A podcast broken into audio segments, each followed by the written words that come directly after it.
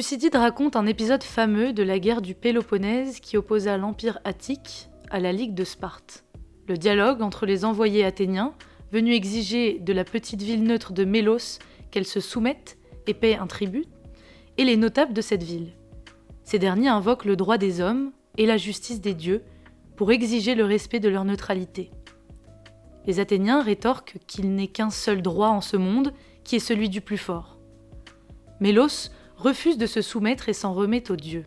Elle succombe. Les hommes sont égorgés, leurs femmes partagées comme étaïrs et leurs enfants réduits en esclavage.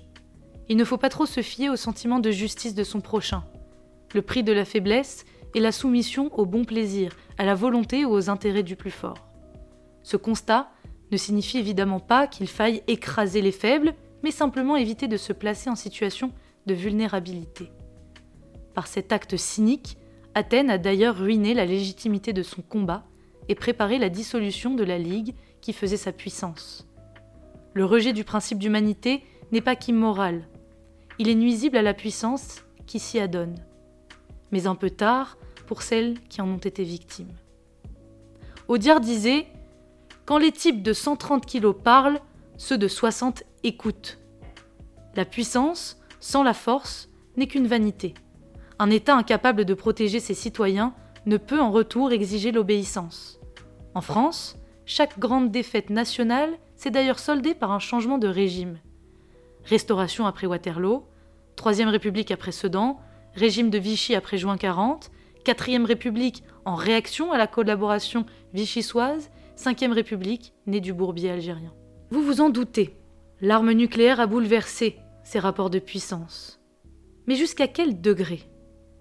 J'ai tiré cette réflexion de l'ouvrage de Raphaël Chauvency, Les nouveaux visages de la guerre, paru chez VA Édition et disponible en cliquant sur le lien dans la description. Je m'appelle Lauria Zenou et vous écoutez Vadémécom.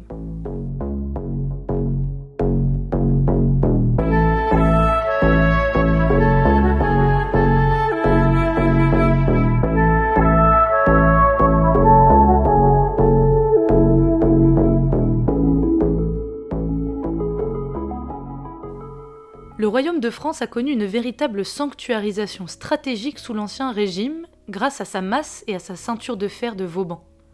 Le sanctuaire s'est ouvert à tous les vents en 1814 et n'a retrouvé son inviolabilité qu'avec l'acquisition du feu nucléaire, assurance vie et égalisateur de puissance, comme le disait le général gallois. Il était un des concepteurs de la doctrine française de la dissuasion nucléaire. Aucun acteur ne peut prétendre aujourd'hui au leadership s'il ne dispose pas de la bombe. C'est la raison pour laquelle l'Iran, qui aspire à retrouver une place de pivot régional, s'accroche bec et ongle à l'atome malgré les sanctions internationales. Ce n'est pas un hasard si les cinq membres permanents du Conseil de sécurité ont aussi été les cinq premières puissances à acquérir l'arme nucléaire.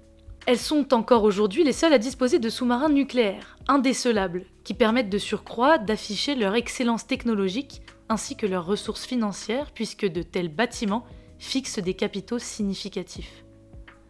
Après le désastre de 1940, puis le reflux colonial, Paris s'est d'ailleurs en quelque sorte maintenu par réfraction dans le club des grandes puissances grâce à l'arme atomique.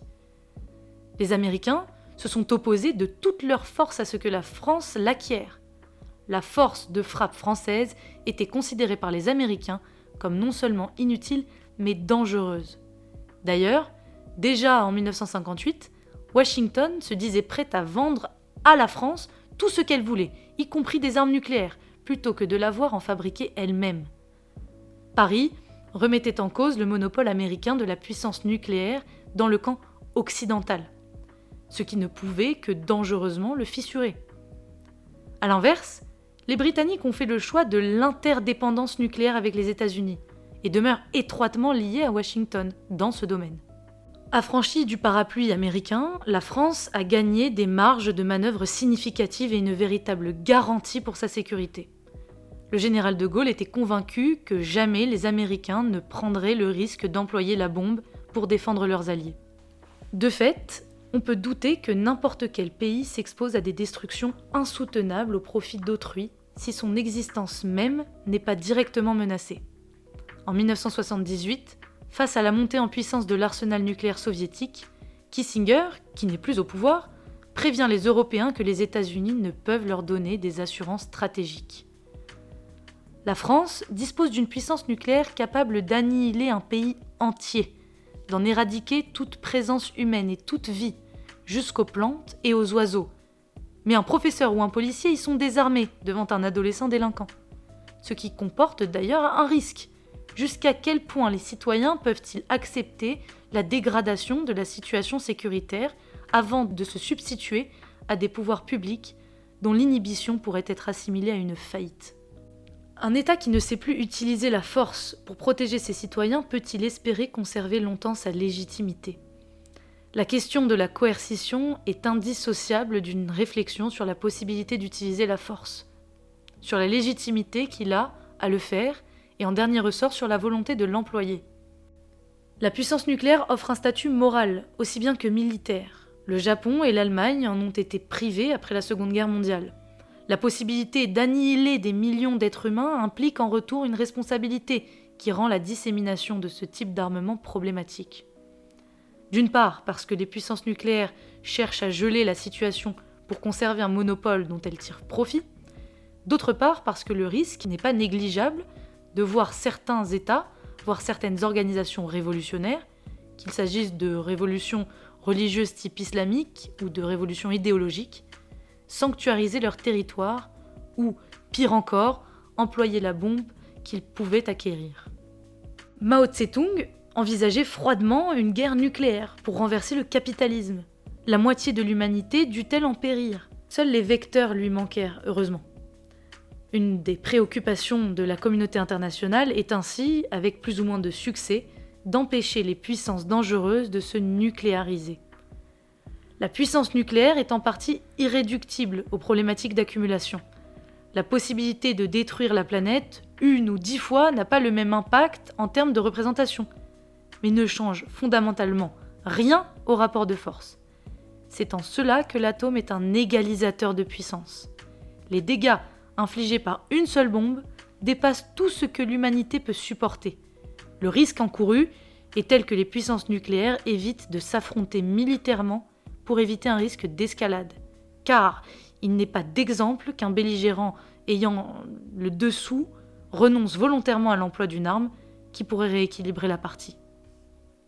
L'arme stratégique, par excellence, n'est donc pas une arme d'emploi. La nouvelle posture nucléaire américaine n'exclut pas l'emploi d'armes nucléaires tactiques d'une puissance trois fois moindre que celle d'Hiroshima. La Russie développe des armes similaires. En réduisant la puissance des bombes nucléaires, leur emploi comme arme opérationnelle destructrice, mais se tenant aux bornes de l'acceptable, doit redynamiter la réalité de la dissuasion. Dans ce cadre, le nombre de têtes redeviendrait un atout réel et non seulement psychologique en cas de confrontation entre deux puissances nucléaires, à condition d'accepter le présupposé hasardeux que la graduation de la riposte serait maîtrisée. Voici qui ouvre des pistes de réflexion sur le lien entre force et puissance et ses différentes implications psychologiques, politiques ou diplomatiques. Le monde compte désormais une dizaine de puissances nucléaires, limitant, de fait, les confrontations armées. L'Inde et le Pakistan peuvent bien tuer au printemps quelques soldats sur la frontière cachemiri, la guerre ouverte aurait désormais un coût qu'aucune des parties n'est prête à assumer. En 2020, une vingtaine de militaires indiens et un nombre inconnu de Chinois, qui ont d'ailleurs refusé de communiquer sur le sujet, ont laissé la vie dans un affrontement sur la frontière du Ladakh. Afin d'éviter une escalade incontrôlable entre les deux géants, les adversaires n'ont pas utilisé leurs armes, mais se sont entretués à coups de pierres et de barres de fer. À l'heure du nucléaire et de la militarisation de l'espace, l'affrontement a renoué avec les modes d'action guerriers préhistoriques, seul moyen de confrontation directe susceptible d'échapper à un engrenage fatal. Un enchevêtrement subtil de lignes grises et rouges élargit le spectre militaire. Les menaces conventionnelles, nucléaires ou hybrides, ne s'annulent ni se succèdent. Elle s'additionne et impose aux puissances des impératifs renouvelés d'agilité et de réversibilité. Notre société recherche la paix à tout prix, mais loin d'être un état naturel, elle est la conséquence d'un tissu de causalité où la balance des forces occupe une part prépondérante. Elle se construit. Arnaud Blin disait Les mauvaises paix débouchent généralement sur des conflits encore plus violents que ceux qu'elles sont censées conclure. A l'inverse, la confrontation peut être féconde, pour reprendre une expression d'Emmanuel Macron. Je vous rappelle que j'ai tiré cette réflexion de l'ouvrage de Raphaël Chauvency, Les nouveaux visages de la guerre, paru chez VA Édition, et disponible en cliquant sur le lien dans la description. Si ce podcast vous a plu, n'hésitez pas à le partager, et je vous dis à la semaine prochaine.